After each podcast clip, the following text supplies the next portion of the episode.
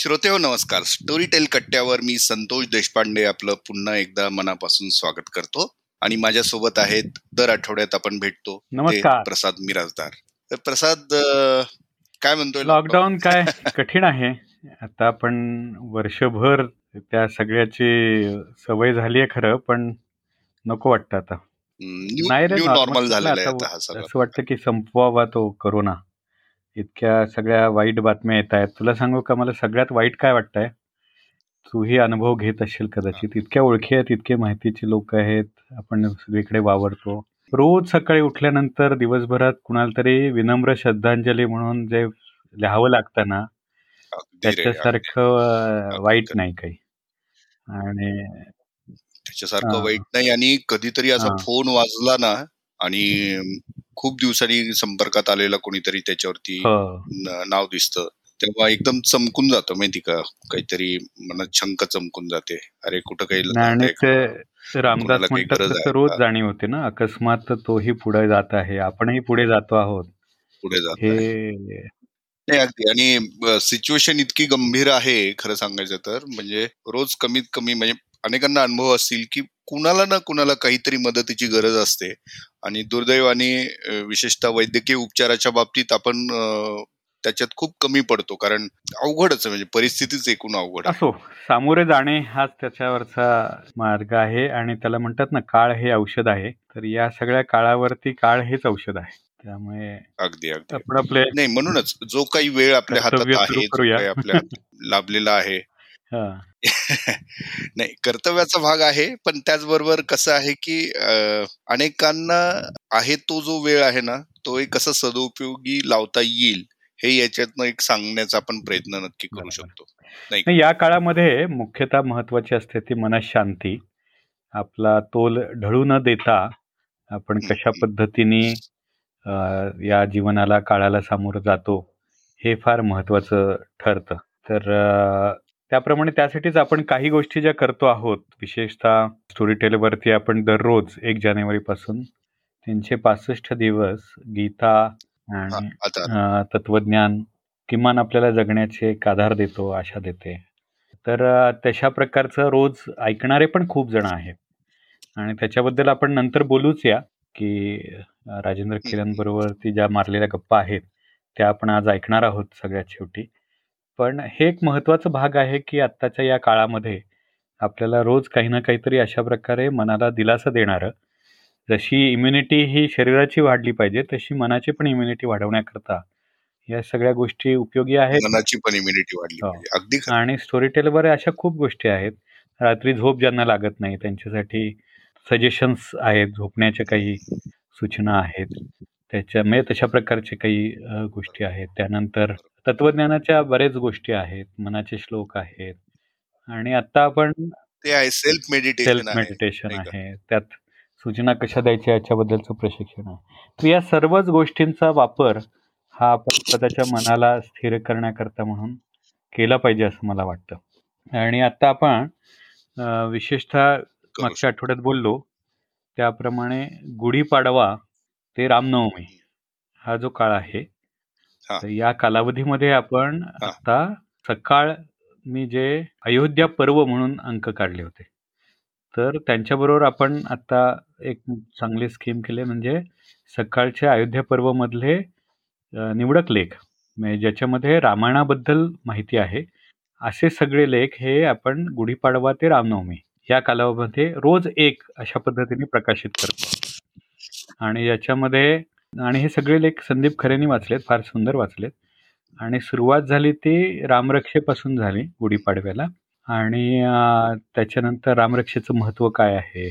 त्यानंतर आपण जर पाहिलं तर संत एकनाथांनी रामायणाबद्दल काय लिहिलं आहे एकनाथी रामायण रामदासांचं रामायण. रा रामदास तर काय रामाचा प्रचार सगळ्यात जास्त त्यांनी केला. रामदासी रामायणाचा भारतभर वेगवेगळ्या संतांवर पडलेला प्रभाव. त्यानंतर तुलसीदास आहे तुलसी रामायण. कबीर आहे कबीराचा मोठा मोठा भक्त होता रामाचा. त्यानंतर या प्रकारे सर्व संतांनी रामायणाबद्दल काय म्हटलं आहे आणि त्याशिवाय भारतात जसं रामायण आहे तसं देशोपरदेशी पण रामायण आहे.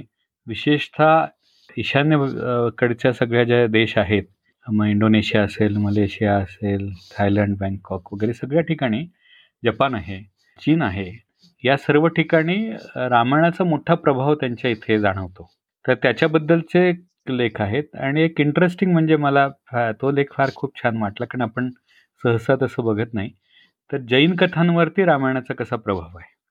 आणि त्यात आता जैन लोक हे अहिंसावादी आहेत. तर यातला यातला जो राम आहे तो अहिंसावादी आहे. तो रावणाला मारत नाही. आणि सगळे संन्यास घेतात. असं त्याचा नाही इंटरेस्टिंग आहे माहिती ही. तर अशा प्रकारे रामायणाबद्दलच्या सर्वांगीण पद्धतीने विचार केलेला हे अयोध्या पर्व हे आपल्या स्टोरी टेलवरती उपलब्ध होतं. हे खजिना आहे.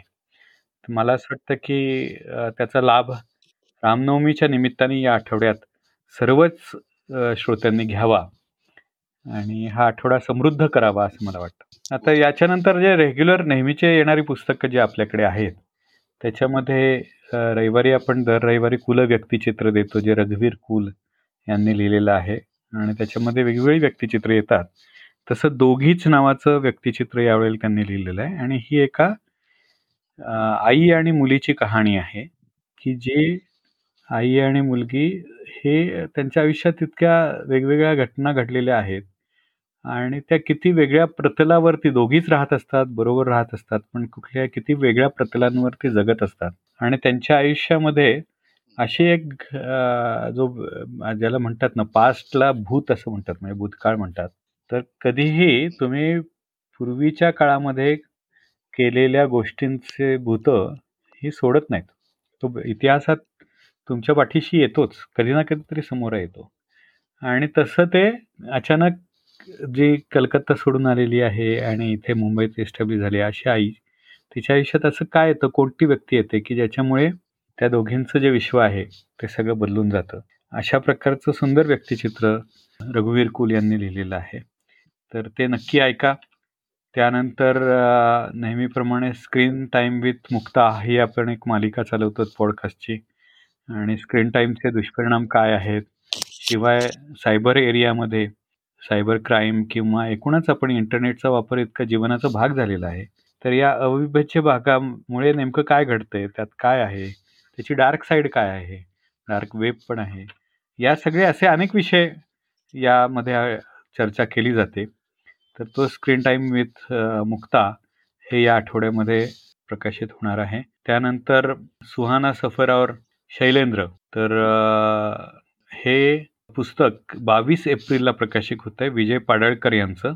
आणि ते वाचलं आहे किंबहुना मी म्हणेन की गायलं आहे ते मिलिंद इंगळेंनी कारण त्यात शैलेंद्राची आत्मचरित्र आहे किंवा चरित्र आहेच आहे. पण त्याच्यामध्ये त्या गाण्यांच्या पण अनेक कारण शेवटी अप्रिसिएशन आहे शैलेंद्रचं कवी शैलेंद्रचं. त्या मोठा गीतकार होता. आणि त्या गीतांचे अप्रिसिएशन असल्यामुळे ते त्याच्या ओळी पण ऐकायला छान वाटतील. हिंदी चित्रपटांवरती शैलेंद्रने प्रभाव टाकलेला आहे. हे किती प्रभाव आहे हे पुस्तक म्हणजे कळतं. जे फॅन आहेत विशेषतः या गाण्यांचे नाव जसं दिलंय तसं सुहाना सफर गाणं तर फेमस आहेच आहे. पण त्याचबरोबर अनेक गाणी आहे ओ सजना बरखा बहार आई किंवा पान खाये सय्या हमारो ते ते त्याचं गाणं फार म्हणजे आठवतंच आपल्याला. त्याच्यानंतर जीना ऐसी का नाम है किंवा आज फिर जीने की तमन्ना है. आणि ही सगळी. अगदी अगदी. आणि ह्याच्यामध्ये दिन ढल जाय खूप गाणी आहेत. म्हणजे ते सगळे आणि वेगळ्या लेवलची वेगळ्या प्रकारची रोमॅन्टिक गाणी आहेत की जी आपल्याला आजकाल सापडत नाही. म्हणजे ते चंदाला म्हणून म्हणणार एक गाणं आहे की दमभर उधर मो फेरे. हा. दमभर जो फेरे. हो चंदा. तर हे असे इतके नाजूक आहेत त्या गोष्टी. त्यावेळेचं प्रेम सुद्धा इतकं नाजूक होतं. तर हे एक छान पुस्तक आहे की जे एन्जॉय करता येईल. आणि एप्रिल चोवीसला एक खूप इंटरेस्टिंग प्रयोग आपण करतो आहोत मग याच्यामध्ये काय आहे की आत्तापर्यंत आपण सगळी पुस्तकं केली आहेत काही कवितांचे पण कार्यक्रम केले आहेत पॉडकास्ट केले आहेत किंवा नाटकं केली आहेत आपण. विजय तेंडुलकरांची नाटकं पण आणतो आहोत, एकांकिका आपण करतो आहोत. हे सगळे वेगवेगळे प्रयोग झाले. तर आता आपण एक अतिशय वेगळा प्रयोग करतो आहोत. ते म्हणजे चित्रपटाची पटकथा पहिल्यांदा वाचली गेली आहे. म्हणजे एरवी लेखक किंवा पटकथाकार हा त्याच्या पहिल्यांदा जेव्हा दिग्दर्शकाला, निर्मात्याला पटकथा वाचून दाखवतो हं. आणि तेव्हा त्या दिग्दर्शकाच्या डोळ्यासमोर ते. व्हिज्युअल उभं राहतं आणि त्यातून चित्रपट निर्माण होतो. तर तशी पटकथा ही अ, वाचून दाखवलेली आहे आणि हा वेगळा प्रयोग आहे. कारण पटकथा कशी होते, की ती व्हिज्युअल पडद्यावर दिसते तेव्हाच कळते. पण प्रत्यक्ष ऐकताना जर व्हिज्युअल डोळ्यासमोर उभं राहिलं, तर ती अतिशय इफेक्टिव्ह पटकथा आहे असं म्हणता येईल. तर असा मराठीमधला गाजलेला विनोदी चित्रपट वळू 2008 साली हा प्रकाशित झाला. हां, उमेश. कुलकर्णीने. दिग्दर्शित केलेला आणि याचे कथा, पटकथा, संवाद गिरीश कुलकर्णीचे आहेत. जो अतिशय उत्तम वाचतो. तर त्यानेच ती पटकथा सगळ्या श्रोत्यांना सांगितलेली आहे आणि हा अशा प्रकारचा पहिला प्रयोग आहे. हां, गिरीशच गिरीशच नायक आहे तर? त्याने पण अर्थात इथे कसं आहे, की त्यांनी तो पटकथाकार असल्यामुळे त्यांनी प्रत्येक पात्राच्या अंगाने विचार करून त्या प्रकारे संवाद म्हटलेले आहेत. त्यामुळे ते अधिक वेगळे वाटतात, आकर्षक वाटतात. आणि ज्यांना सिनेमा पाहिला त्यांच्या डोळ्यासमोर तर तो सिनेमा उभा राहीलच. पण ज्यांनी नाही पाहिला, त्यांच्याही डोळ्यासमोर ती चित्र उभी केली जा जाऊ शकतात. एवढी ताकद त्या वाचनामध्ये आहे. तर वळूचा अनुभव कसा वाटतो, हे खरंच श्रोत्यांनी सांगायला पाहिजे आणि तो एक वेगळा प्रयोग आहे. हे जर यशस्वी झालं हां, म्हणजे जर वळू आपण पाहिलेला असेल, तर आता हे ऐकून परत वळू पाहणं आणि त्यानंतर आपल्याला किंबहुना ज्यांनी नाही? ऐकलेलं ना आपण नक्क- ज्यांनी पाहिलेलं नाहीये ना, त्यांना कसं वाटतं हे जास्त महत्वाचं आहे. हां. कारण त्यांच्या डोळ्यासमोर जर व्हिज्युअल्स उभी राहिली. ना, तर हा एक वेगळा प्रयोग होऊ शकतो. काय होतं जेव्हा. पटकथाकार जेव्हा त्याची पटकथा संवाद वाचून दाखवतो ना, तो क्षण फार महत्त्वाचा असतो. हं. त्यावेळेला खऱ्या अर्थाने जर दिग्दर्शकाच्या डोळ्यासमोर सिनेमा उभा राहिला, तर तो रिफ्लेक्ट होतो. तर त्यामुळे वेगळा अनुभव आहे. पण प्रसाद म्हणजे इथेच मला एक प्रश्न विचारावासा वाटतो. तू स्वतः हो, हो. पटकथा लिहिलेली आहे, नाही का?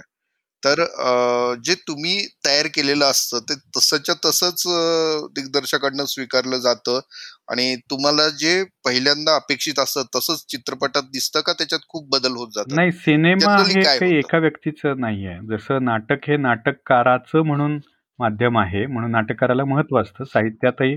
नाटकाला स्थान असतं. कारण सहसा नाटक बदललं जात नाही आणि ते वेगवेगळे दिग्दर्शक करतात. पण चित्रपट हे दिग्दर्शकाचं माध्यम आहे. त्यामुळे तिथे लेखकाची भूमिका ही दिग्दर्शकाला सहाय्य करण्याची असते. त्याच्यामुळे हा म्हटलं तर एका पातळीवरती जॉईंट एफर्ट असतो. पटकथाकार हा पटकथा लेखनामधला तज्ञ आहे. कॅमेरामन हा कॅमेरा चालवण्यातला तज्ञ आहे. अभिनेता हा अभिनय करण्यामधला तज्ञ आहे. या सगळ्यांची गाठ दिग्दर्शक बांधतो आणि त्यातून त्याच्या मनामधलं जे चित्र आहे, ते उभं करतो. त्याच्यामुळे शेवटचा शब्द हा दिग्दर्शकाचा असतो आणि या प्रोसेसमध्ये कथानक कथा बीजापासून ते फायनल आउटपुट येईपर्यंत इतके बदल होत जातात, इतक्या सुधारणा होतात, इतक्या सूचना होतात, की ते बासुंदीची प्रक्रिया असते ना, तशा पद्धतीने तो सिनेमा हा अधिक, अधिक, अधिक, अधिक एनहान्स होत जातो, ती कथाबीज जी आहे आणि तो जेव्हा साकारतो, तेव्हा तो वेगळ्याच पातळीवरती गेलेला असतो. ती प्रक्रिया एन्जॉय करणे, हीच खरी त्यातली मजा आहे. बऱ्याचदा लोकं म्हणतात, की कादंबरी जास्त चांगली होती. तेवढा चित्रपट झाला नाही. कारण कादंबरी वाचताना. लोकांनी जे डोळ्यासमोर व्हिज्युअलायझेशन केलेलं असतं, तसंच दिग्दर्शकाने केलं असेल नाही असं नाही. त्याचं इंटरप्रिटेशन वेगळं असू शकतं. किंवा एखादा चित्रपट अतिशय छान असतो, बरोबर. खूप सुंदर व्हिज्युअलाइज केलेला असतो आणि त्याच्यावर लिहिलेली कादंबरी नंतर वाचली तर ती तेवढी अ, हे वाटत नाही किंवा असं म्हणजे अ, दो माध्यमच वेगळी आहेत ना. त्यामुळे पटकथाकार हा त्याच्यामधला महत्त्वाचा मुद्दा म्हणजे आणि लेखक आणि दिग्दर्शक जर एक असतील, तर ते कॉम्बिनेशन खूप केव्हाही छान होतं. तंत्र आहे पण पटकथा लिखाण हे तंत्र आहे नाही आता आणि ते शिकायला पाहिजे. त्याच्यामध्ये म्हणूनच हां, हां. कथा वेगळ्याची असते. त्याच्यावर पटकथा लिहिणारा अनेकदा वेगळा असतो आणि संवाद लिहिणारा अजून वेगळा असतो. वाह! नाही म्हणूनच हा प्रश्न तुला विचारला हो. कारण तू प्रत्यक्षात त्याच्यात काम केलेलं आहे आणि आता हे वळूचा उल्लेख निघाला म्हणूनच हा एक प्रयोग होता हा प्रश्न विचारून कथा पटकथा संवाद हे जर आपण वाचले आणि ते तर ते ऐकताना कसे वाटतात तसं व्हिज्युअलायझेशन हम्म. येतं का हो. हा खूपच एक. अभिनव प्रयोग ठरावा. बघूया. कसं वाटतं ते ऐकून लोकांना. मला वाटतं की खूप छान जाईल हा आठवडा. आणि महत्त्वाचं म्हणजे आता कोरोनाच्या निमित्ताने जसं रामायणाबद्दलचं आपण समजून घेणार आहोत तसंच गीतेबद्दल पण आपण रोजच समजून घेतो आहोत. आणि ते मोठं एका अर्थाने शिवधनुष्य गांडीव धनुष्य पण म्हणू शकतो आपण.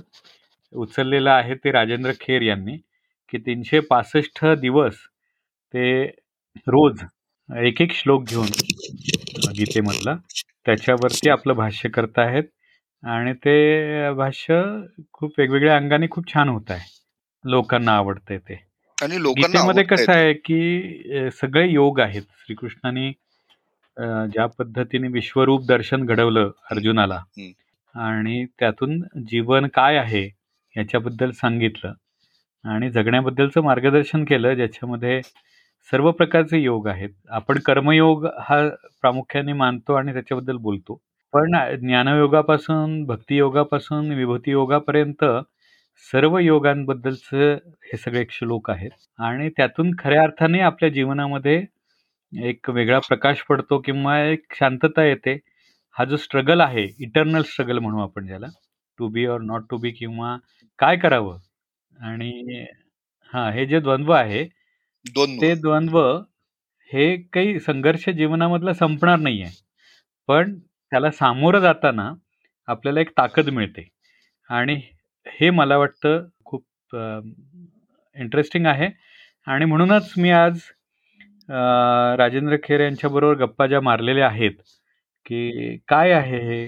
कशा पद्धतीने विचार झाला. त्यांच्या जीवनामध्ये काय प्रभाव पडला? आणि अ, का ऐकलं पाहिजे लोकांनी? वगैरे वगैरे. तर असे अनेक प्रश्न त्यांना मी विचारले आहेत वा. आणि त्या सगळ्या प्रश्नांची उत्तर त्यांनी खूप छान दिलेली आहेत. तर मला वाटतं की ही चर्चा जी आहे ती सगळ्यांनाच ऐकायला नक्की आवडेल. नक्की नक्की. आणि श्रोते हो तुम्ही माझ्या आणि प्रसादच्या या गप्पा ऐकल्या. आणि आत्ता जसं प्रसादनी सांगितलं तसं दैनंदिन गीता आपल्याला जे सांगतायत राजेंद्र खेर यांच्यासोबत प्रसाद मिराजदारांच्याच गप्पा आता आपण ऐकणार आहोत. ऐकू आनंदे हा जो आपला कार्यक्रम रंगला होता त्यात झालेल्या या गप्पा आहेत. आणि आता मी दोघंही आपला निरोप घेतो. आता ऐकूया प्रसाद मिराजदार आणि राजेंद्र खेर.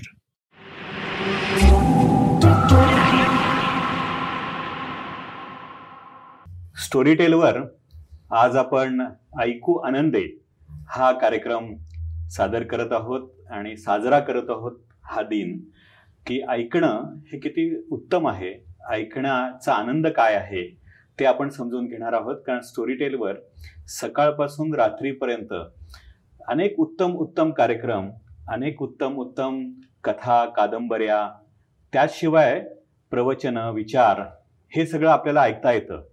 आणि त्याची सुरुवात आज आपण सकाळी साडेसात ते रात्री दहा साडेदहा पर्यंत हा संपूर्ण दिवस साजरा करणार आहोत. ते ऐकण्याचा आनंद घेण्यामध्ये आणि म्हणूनच ऐकू आनंदे हा आपला दिवस आहे.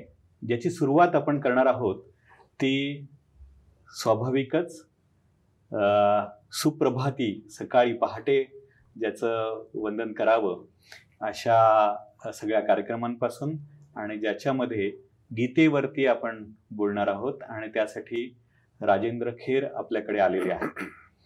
राजेंद्र खेर हे लेखक आहेत माध्यम क्षेत्रात त्यांनी दिग्दर्शक म्हणून काम केलं आहे आणि आता तत्वचिंतक म्हणून ते आपल्या सगळ्यांसमोर येत आहेत.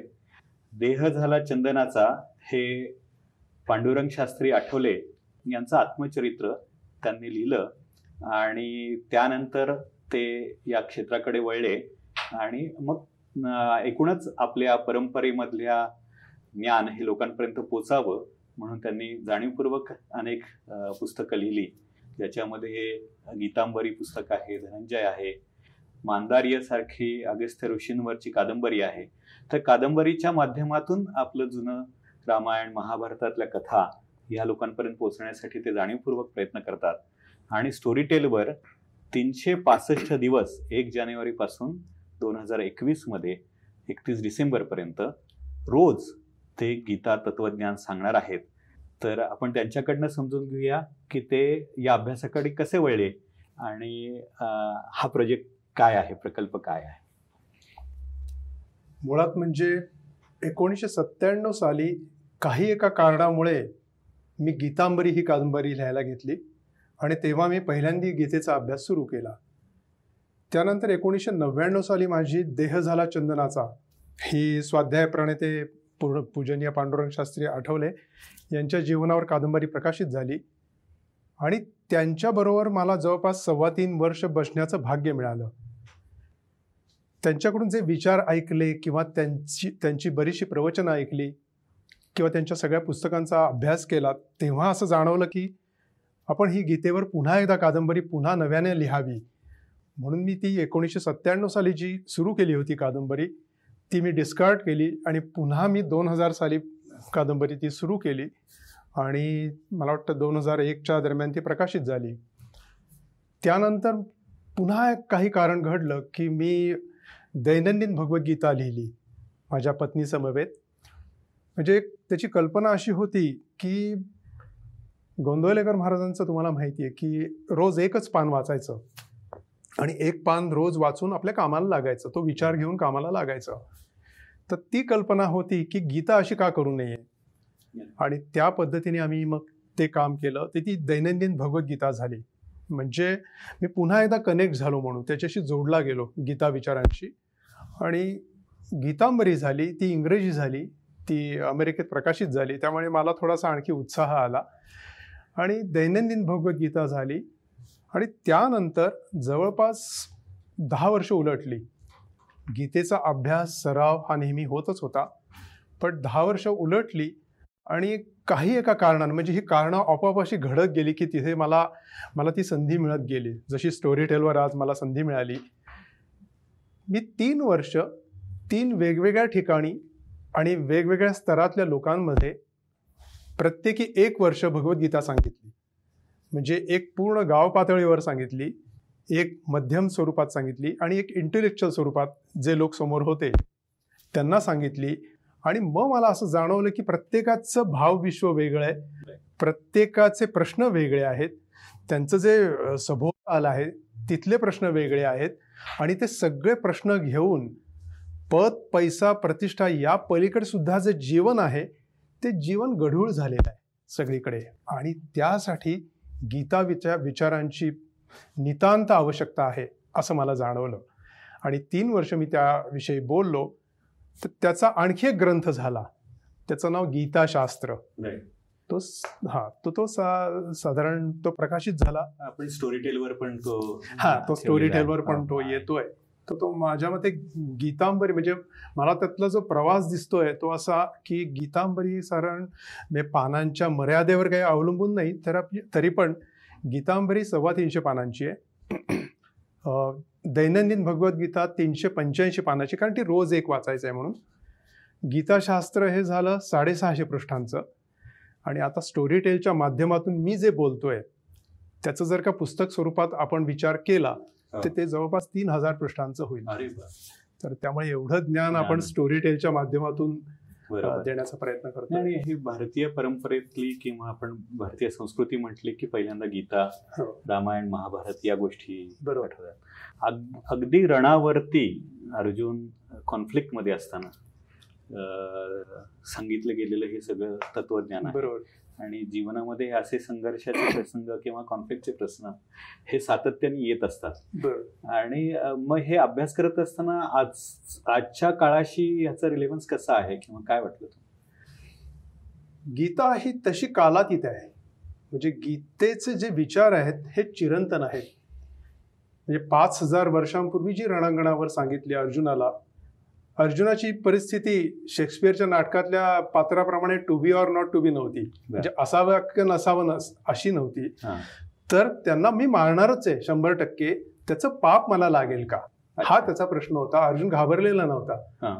खूप लोकांना असं वाटतं की अर्जुन घाबरून त्याच्या हातातून धनुष्य गळून हा. पडलं. तर ते बिलकुल नाही. त्यांना मारण्यातून मला पाप लागेल. म्हणून त्याला तो त्याचं मन इतकं कमकुवत झालं त्यामुळे. तर त्याच्यामुळे ते पडलं. हातातून धनुष्य गळून पडलं. पण प्रश्न काय होता की त्याचं पाप मला लागेल का? हा प्रश्न होता. आज भौतिकता बदलली अनेक प्रकारची टेक्नॉलॉजी नव्यानं आली. पूर्वी काही होती वेगळी वेगळ्या स्वरूपात होती. पण मन तेच आहे माणसाचं. आणि मन म्हणला की मन म्हटलं की त्याचे प्रश्न हे आलेच. मग तो काळ कोणताही असो. आणि प्रश्न असतील तर त्याला उत्तर प्रश्न असतील तर त्याला उत्तरही हवीच. मग आज मनुष्य काय करतो की चटकन काही म्हणजे ज्याला पटकन एखाद्याचं काहीतरी नवस केला आणि त्याच्यावर काहीतरी उत्तरं मिळाली किंवा त्याचा तो तो प्रश्न सोडवण्याचा प्रयत्न केला ह्याच्यातच समाज जास्त मागे लागलाय असं दिसतं. पण मूळ तत्वज्ञान वाचलं तर मला असं वाटतं की ते प्रोलॉंग राहील. म्हणजे आयुष्यभर ते प्रश्न कारण गीता ही प्रश्न दुरुस्त करत नाही किंवा प्रश्न सोडवत नाही तर ती प्रश्नांवर ओव्हरकम करायला शिकवते. बरोबर. त्याच्यावर मात करायला शिकवते आणि सर्वात महत्वाचं म्हणजे प्रश्नांकडे बघण्याचा आउटलुक बदलून टाकते ती. आणि त्यामुळे तो दहा हजार वर्षांपूर्वीचे प्रश्न असोत आज आजचे असोत किंवा आणखी शेकडो वर्षांनंतरचे असोत. हे मा ही जे विचार आहेत हे मार्गदर्शकच ठरणार आहेत. आणि ते जर का उचलले तर जीवन खूप सुंदर आणि समृद्ध. असं होऊन जाईल. आता गीता म्हटलं की अगदी आपण भक्तियोग कर्मयोग ज्ञानयोग विभूती योगापर्यंत हे सगळे योग बॅलन्स करणारे किंवा असे सांगितलेले आहेत. तर तुम्ही हे जे तीनशे पासष्ट दिवसांचा प्रकल्प आपण करतो आहोत तर त्याच्यामध्ये कशा पद्धतीने मांडणी केली आहे? त्याचं काही थोडं उदाहरण देता येईल का? मला असं वाटतं की मी कोर फिलॉसॉफी सांगतोय हे जे माध्यम आहे याला कमीत कमी वेळात म्हणजे ही कथा कीर्तनात जसं सांगतात तसं मी सांगत नाहीये कारण कथा कीर्तनात मग गोष्टीतनं तो विषय समजून द्यायचा त्याच्यासाठी वेळ पण खूप लागतो रिपिटेशन असतं तर मला असं वाटलं की लोकांना हल्ली वेळ कमी आहे हो. दहा ते पंधरा मिनिटात जे कोर नॉलेज आहे. ते सांगावं. आणि ते सांगताना तो कम्पॅरेटिव्ह स्टडी असावा म्हणजे तौलनिक अभ्यास असावा. म्हणजे मला वाटतं म्हणून मी सांगतो आणि तुम्ही ऐका असं नाही. तर त्याला जे अनेक संदर्भ आहेत मग त्याच्यात भौतिकशास्त्रातले आहेत आधुनिक विज्ञानात अनेक संदर्भ लाग अनेक शोध लागत आहेत किंवा खगोलशास्त्रातले अनेक शोध लागत आहेत त्याचबरोबर नॅनो टेक्नॉलॉजीमधलेही म्हणजे एकीकडे मोठ्या विश्वाचे शोध आहेत तसेच सूक्ष्मचे पण शोध लागत आहेत आणि या सगळ्याचा अंतर्भाव गीतेत आहे. फक्त ते आपल्याला श्लोक कळले पाहिजेत आणि त्या अनुसरून त्याच्याशी मी म्हणजे गीतेत मुळात सांगितलेलंच आहे पण ते समजून देण्याच्यासाठी मी हे फक्त स- संदर्भ घेत आहे पण मुळात ते सांगितलेलेच आहे तर अशा पद्धत आणि मग त्याच्यामध्ये थोड्या गोष्टी आहेत रूपक कथा आहेत. पौराणिक कथा आहेत हे केवळ देशातले नाहीत तर जगभरात जिथे जिथे काय काय घडलेले आहेत आणि जे योग्य वाटतंय तिथे त्या कथा पण त्याला मी जोडण्याचा प्रयत्न केलाय. पण कथा सांगणं हा उद्देश नाही तर मुळात ते गीता ज्ञान. आहेच आहे. तर त्याला लोकांपर्यंत आणखी समजावण्याच्या दृष्टीने मी ते त्याचा रचना कशी म्हणजे रोज एक श्लोक घेऊन तुम्ही सांगणार आहात का एक विचार घेऊन सांगणार आहात? कशा पद्धतीने? विचार घेऊन असं नाहीये किंवा रोज एक श्लोक घेऊन असं पण नाही. याचं कारण तीनशे पासष्ट दिवस आपल्याला गीता सांगायची आहे. सातशे श्लोक आहेत. बरं. त्यामुळे तीनशे पासष्टचं गणित जमत नाही. ओके. तर कल्पना अशी की अर्जुनाने जे प्रश्न विचारलेत किंवा संजय उवाच हा जो भाग आहे हा मी इन्कॉर्पोरेट केलाय त्या निरूपणात. बरं. म्हणजे पहिल्या श्लोकात संजय उवाच असेल तर मी पहिला श्लोक घेतलेला नाही मग दुसरा तिसरा घेतलेला आहे. तर त्याप्रमाणे मी त्याची मांडणी करतोय. आणि दुसरा असा भाग आहे की सलग दोन श्लोकांचं एक वाक्य आहे किंवा सलग तीन श्लोकांचं एक वाक्य आहे. तर तीन श्लोकाचं एक वाक्य मी फोडून उगाच त्याच्यावर निरूपण करण्याचं कारण नाही. तर ते ते एक पूर्ण वाक्य घेऊन मी निरूपण करायचं आहे या पद्धतीने जेव्हा मी ते सगळं तीनशे पासष्ट दिवसमध्ये बसवलं तेव्हा ते पूर्ण गीता त्याच्यात आपली कव्हर होते. आपण आता हे कसं होतं की गीता किंवा अशा प्रकारचं कुठलंही आध्यात्मिक धार्मिक किंवा हे ग्रंथ विचार असे आले की आपण ते पूजनीय मानतो. कुठेतरी ते त्याची पूजा करायची पण ते प्रत्यक्ष जीवनात किती उपयोगी आहे त्याच्याबद्दल शंका असते. तर तसं खरंच तुम्हाला काही अनुभव आलाय की या तत्वज्ञानाचा उपयोग होतो व्यक्तिगत किंवा इतरांमध्ये सुद्धा? मला असं वाटतं की एकतर मी माझा अनुभव सांगतो. थोडक्यात. आणि जगातल्या असंख्य नाही लाखो लोकांना अनुभव अनुभव आलेले आहेत. तर त्यातले जे मोठे लोक आहेत त्यातले एक दोन तीन मी फक्त आपल्याला सांगतो. माझ्या बाबतीत म्हणायचं तर माझं जीवन माझ्याविषयी बोलायला नको आहे आता खरं पण खूप अनेक प्रकारची दुःख आणि अनेक प्रकारची अपयश म्हणजे माझे वडील गमतीने म्हणायचे की तुम्हाला एखादं क्षेत्र खाली आणायचं असेल तर याला त्या क्षेत्रात घाला ते. नक्की खाली येईल. म्हणजे इतकं अपयश मी अनेक क्षेत्रात पाहिलं आणि आयुष्यातली जवळपास पन्नास वर्ष माझी अपयशातच गेली. अशा वेळेस जेव्हा मी गीतेकडे वळलो तेव्हा आज मी साठीच्या उंबरठ्यावर असं म्हणतो की देवानं माझ्यावर उपकार केले अपयश देऊन. किंवा दुःख देऊन त्यावेळेस उपकार केले मला समजत नव्हतं की हे ही परिस्थिती का आली. आज मला असं कळ आज मला अशी जाणीव होते किंवा मी आभार मानतो देवाचे की मला योग्य मार्गावर तू आणलंस आणि ते आणण्यासाठीच तू मला ही दुःख पाठवलीस किंवा संकट पाठवलीस. त्यातून तू मला ताऊन सुलाखून तयार केलंस. त्यामुळे मी त्याचे रोज आभार मानतो. त्यामुळे हा माझा व्यक्तिगत झाला की. आपण संकटांकडे आणि दुःखांकडे त्या त्या वेळेस आपण बघत असतो. आणि असं वाटतं की सहज सामान्य माणूस म्हणतो की काय देवानं मला दुःख पाठवलं. मी इतकं करतो देवाचं. खूप वेळा असं होतं की होतं की देवाचं करतो म्हणजे मी काय करतो? देवाला नारळ फोडतो म्हणजे देवाचं काही होत नाही. त्याला प्रदक्षिणा मारल्या म्हणजे त्याचं काही काम होत नाही. म्हणजे मी काय करतो देवाचं? आणि मग संकट मलाच का दिलं? अशी एक सामान्यतः व्यक्तीची भूमिका असते संकटांकडे आणि दुःखां दुःखांकडे बघण्याचा तो दृष्टिकोन असतो. पण देवाला तुमचं संपूर्ण जीवनच न- नव्हे तर तुमचं मागचे जन्म आणि पुढचे जन्मही माहीत असतात. आणि त्या अनुषंगाने माणसाला डेव्हलप करण्यासाठी तो संकट पाठवत असतो आणि तुमचं त्याला भलंच करायचं असतं. तर हे मी त्यातनं शिकलो. तर हा माझा व्यक्तिगत भाग झाला.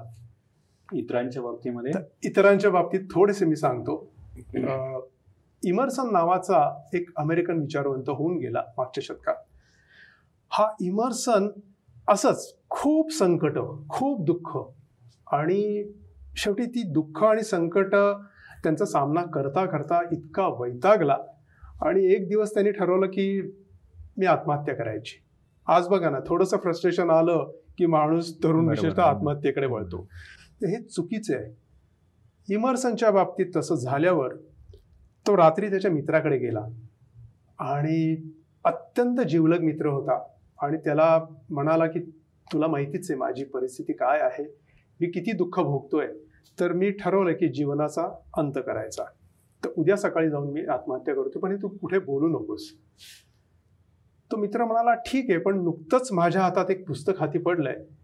ते तू वाच. आणि मग तुला वाटलं तर तू मी काही तुला अडवत नाही. त्याप्रमाणे त्यांनी ते पुस्तक घेतलं. इमर्सन रात्री घरी आला.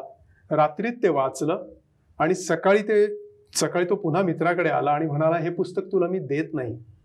आणि मी आत्महत्येचा निर्णय पूर्णपणे बदलून टाकलेला आहे. ते पुस्तक म्हणजे भगवद्गीता. हा एक पहिला इमर्सनचा झाला. दुसरा लोकमान्य टिळकांचं तर स्थितप्रज्ञ आयुष्य हो. आपल्याला माहीत असेल खूप.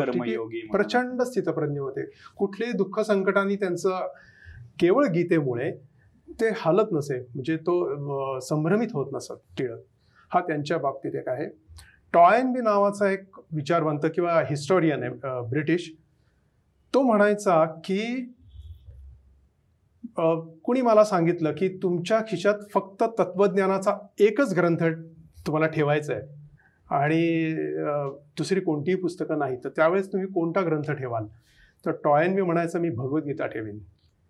विशेष म्हणजे मरेपर्यंत त्यांनी त्याच्या खिशात भगवद्गीता ठेवलेली होती. कारण परिवर्तन झालेलं होतं. आणि आता सर्वात महत्त्वाचा भाग म्हणजे जे मी जी मी कादंबरी लिहिली देह झाला चंदनाचा आमच्या पूजनीय पांडुरंग शास्त्री आठवलेंच्या जीवनावर तर ते म्हणाले मला एकदा बोलताना म्हणाले होते की अनन्याश्चिंतयंतो मा ये जनहा परिपासते तेषां नित्याभियुक्तानाम योगक्षेमम वहाम्यम हा एक श्लोक या एका श्लोकावर मी माझा परिवार उभा केला म्हणजे स्वाध्याय परिवार उभा. केला. आणि थोडे थोडके नाही हो, तर काही कोटी लोक आहेत. बरोबर. संपूर्ण जीवन बदलून गेलं. जे अत्याचार दरोडे चोऱ्या माऱ्या इथपासून जे अत्यंत हीन जीवन जगत होते असे लाखो लोक गीतेच्या या माध्यमातून सुधारले म्हणण्यात अर्थ नाही पण त्यांचं जीवन खूप उत्कर्षाप्रत गेलं. आणि आज अतिशय समृद्ध जीवन सगळे लोक जगतायत. तर त्यामुळे गीता ही नक्कीच माणसाला उभं उभं करते आणि वैचारिक क्रांती करते संपूर्ण जीवनात. हो. तर हे असं एखादं म्हणजे कुठलाही आता स्वाध्याय परिवार म्हटलं तर भक्ती योगाचा जास्त प्रभाव दिसतो. कर्मयोग आहे ज्ञानयोग आहे किंवा कुठल्याही या योगांपैकी एखादं अध्याय घेऊन किंवा एखादं ओळ घेऊन जसं तुम्ही सांगणार आहात तसं एक पाच मिनिटाचं काही सांगता येईल? की सगळ्यांना आता जे तुम्ही आता तयारी केली आहे की सांगणार आहात. म्हणजे काय असणार आहे तीनशे पासष्ट दिवस? याचं एक उदाहरण आम्हाला मिळू शकेल. अच्छा. पहिली गोष्ट म्हणजे गीता हा धर्मग्रंथ मानला गेला पण तो धर्मग्रंथ नाही. गीता हा तत्वज्ञानाचा महान ग्रंथ आहे. आणि आता जे मी श्लोक सांगणार आहे त्याच्यात तर माझी अशी सुरुवात मी अशी करणार आहे की किंवा केलेली आहे साधारण की तो श्लोक त्याचं पूर्णपणे अर्थ त्याचं विवेचन पंधरा मिनटं साधारण प्लस मायनस याच्यामध्ये अनेक गोष्टी आहेत हे मी तुम्हाला सांगितलंच. पण काही गोष्टी अशा आहेत की त्यातले मी थोडंसं आपल्याला सांगतो की बुद्धिनिष्ठ भाव आणि श्रद्धा म्हणजे अनन्य भक्ती असं समजा भगवान सांगतायत तर बुद्धिनिष्ठ भाव आणि श्रद्धा म्हणजे अनन्य भक्ती याच्यावर मी समजा विवेचन करायचं ठरवलं हे विवेचन करत असणं हे विवेचन पंधरा मिनिटाचं आहे ते सगळं आता करणं. शक्य नाही पण मी कशा पद्धतीने ते मांडतोय. ह्याचं मी उदाहरण देतो आजपर्यंत काय झालं होतं की आपली श्रद्धा पाहिजे निष्ठा पाहिजे आणि त्याच वेळेस बुद्धी पण पाहिजे चालवली पाहिजे. आज धर्म आणि अध्यात्मात चुकून अशा गोष्टी चुकीच्या आलेल्या आहेत की तू बुद्धी बाजूला ठेव आणि मी सांगतो तसं कर. किंवा या देवाला जा तुझं भलं होईल. इतकं सोपं नाही येते मग हे जर का पटवायचं असेल तर गीता सांगते की इंद्रिय मन बुद्धी आणि आत्मतत्व हाच प्रवास आहे. होते काय की माझी पहिली इंद्रिय सरेंडर होतात. त्यामुळे मन बुद्धी आणि आत्म आत्मा हे मी कुठेतरी सरेंडर करतोय. मी कोणताही विचार करत नाही. आता ह्याच्यावर जर का मला विवेचन करायचं आहे किंवा मी केलेलं आहे की बुद्धीसहित भाव आणि श्रद्धा म्हणजे अनन्य भक्ती. तरच तुमचा परामार्ग प्रकाशित होणार होणार आहे. आणि तुमचं जीवन समृद्ध होणार आहे कारण तुम्हाला प्रकाश दिसणार आहे. आणि हे जे प्रश्न आहेत हे तुम्हाला खिसगंटीत जाणार आहेत. हे जर का भगवान सांगतायत तर बुद्धी तर कायम राहिली पाहिजे. तर इंद्रिय मन बुद्धी आणि आत्मतत्व. तर आत्मतत्वाचा प्रवास करत असताना किंवा त्या पायरीवर जात असताना बुद्धी कायम आहे. म्हणजे पहिलं इंद्रियांचा इंद्रियांचं विसर्जन मनात झालं पाहिजे मनाचं बुद्धीत झालं पाहिजे आणि बुद्धीचं आत्मतत्वात झालं पाहिजे. तरच तुम्हाला ते कळणार आहे. आता दुसरा भाग हे समजावण्याचा मी कशा पद्धतीने समजावतोय? तुम्ही अंधारातून बॅटरी घेऊन निघालात. तर बॅटरी खाली जेव्हा तुम्ही मारता पाय वाटेकडे तेव्हा तुमचा वीस फूट जो भाग आहे तो प्रकाशित वीस फुटांची वाट तुमची प्रकाशित होते. तुम्ही वीस फूट चालून गेल्यानंतर पुन्हा वीस फूट ती बॅटरी तुमचा भाग प्रकाशित करते. आपला जो गोल आहे म्हणजे जे उद्दिष्ट आहे त्याच्यावर आपण बॅटरी नाही टाकत. बॅटरी पायाखाली टाकतो. तसंच इंद्रिय मन बुद्धी आणि आत्मतत्व ह्याच्यामध्ये हे जे भगवंतांनी जे सांगितले ना हे अत्यंत सायंटिफिक आहे. अत्यंतिक सायं शास्त्रीय आहे. की तुम्ही इंद्रियांना पहिलं वळण लावा. मग इंद्रिय कुठे धावतात? तर वासनांच्या मागे धावतात. वासना का निर्माण होतात? त्याची कारण मीमांसा आहे. मग वा इंद्रिय मनाला खेचतात. मन गेलं की बुद्धीला नायलाजाने मागे जावं लागतं. तर असा जो भाग आहे तर ह्याच्यावर कस ह्याला कसं ट्रेन करायचं हा मी सांग हे मी सांगणार आहे. म्हणजे आता इंद्रियांचा भाग हा विकारांचा आहे. इंद्रिय हा विकारांनीच परिवेष्टित आहे. म्हणजे मोह दिसला काही दिसलं की इंद्रिय धावतात. म्हणजे हा विकारांचा आहे. दुसरा भाग आहे तो मनाचा. तो विचारांचा आहे. वासना मनाला वाकवतात. म्हणजे तिथे विचार मावळतो. क्रोध आला की विचार मावळतो. म्हणजे मन तिथे धावत जातं. इंद्रियांच्या मागे मन धावत जातं. मी आता त्याची उदाहरणं देत नाही की काय दिसलं समोर काय दृश्य दिसलं की तरुणाचं मन कुठे धावतं? तर ते धावतच. विवेकाचा भाग असतो बुद्धीचा. आणि त्याच्यानंतर आत्मज्ञानाचा भाग म्हणजे आत्म्याचा तो भाग येतो. तर हे सगळे भाग इंद्रिय नाचवतं म्हणजे इंद्रियांना वासना झाल्या की तुमच्या आत्म्यावर मळप चढतं बुद्धीवर मळप चढतं मन कमकुवत होतं आणि ज्या वासने ज्या वासना असतात त्याची पूर्ती झाली की मनुष्याला पुन्हा पुन्हा त्या भोगाव्याशा वाटतात. आणि पूर्ती झाली नाही तर तो आत्महत्येपर्यंत सुद्धा जाऊ शकतो. तर अशा पद्धतीने मी हे सगळं मांडतोय आणि त्यामुळे मला असं वाटतं की अत्यंत सोप्या भाषेत मांडतोय. शांतपणे मांडतोय. आज मी जरा पटकन सांगितलं. पण शांतपणे मांडतोय आणि त्याच्यावर जर का विचार केला नीट विचार केला ते ऐकून स्टोरी टेलच्या माध्यमातून नीट ते ऐकून मनन केलं त्याच्यावर तर कळेल आपण इंद्रियांच्या जोखडातून कसं सुटायचं. मनाला त्याच्यातून कसं बाहेर काढायचं आणि ते बुद्धीकडे कसं न्यायचं आणि मग पुढचा महा पुढचा भाग जो आहे ती बॅटरी जशी दाखवेल तसं आपण जायचं आता हे सगळे आपण चर्चा ऐकत असताना तुमच्या लक्षात आलं असेल की आपण रोज स्टोरी टेलवरती दैनंदिन आपल्या जीवनाचा भाग म्हणून गीता तत्वज्ञान ऐकू शकतो अगदी दहा ते पंधरा मिनिटामध्ये वेगवेगळे श्लोक घेऊन नेमकं गीतेमध्ये काय सांगितलं आहे आणि ते आजच्या काळाशी कसं रिलेव्हंट आहे? आज आपल्या जीवनामध्ये ते कसं उपयुक्त आहे? अशा प्रकारे संपूर्ण माहिती ही राजेंद्र खेर हे देत आहेत आणि मला असं वाटतं की या निमित्ताने प्रत्येकाने हे ठरवलं पाहिजे की रोज मी हा श्लोक किंवा ही दैनंदिन गीता ऐकेन आणि जीवनामध्ये पण माझ्या बदल घडवू शकेन. Thank you.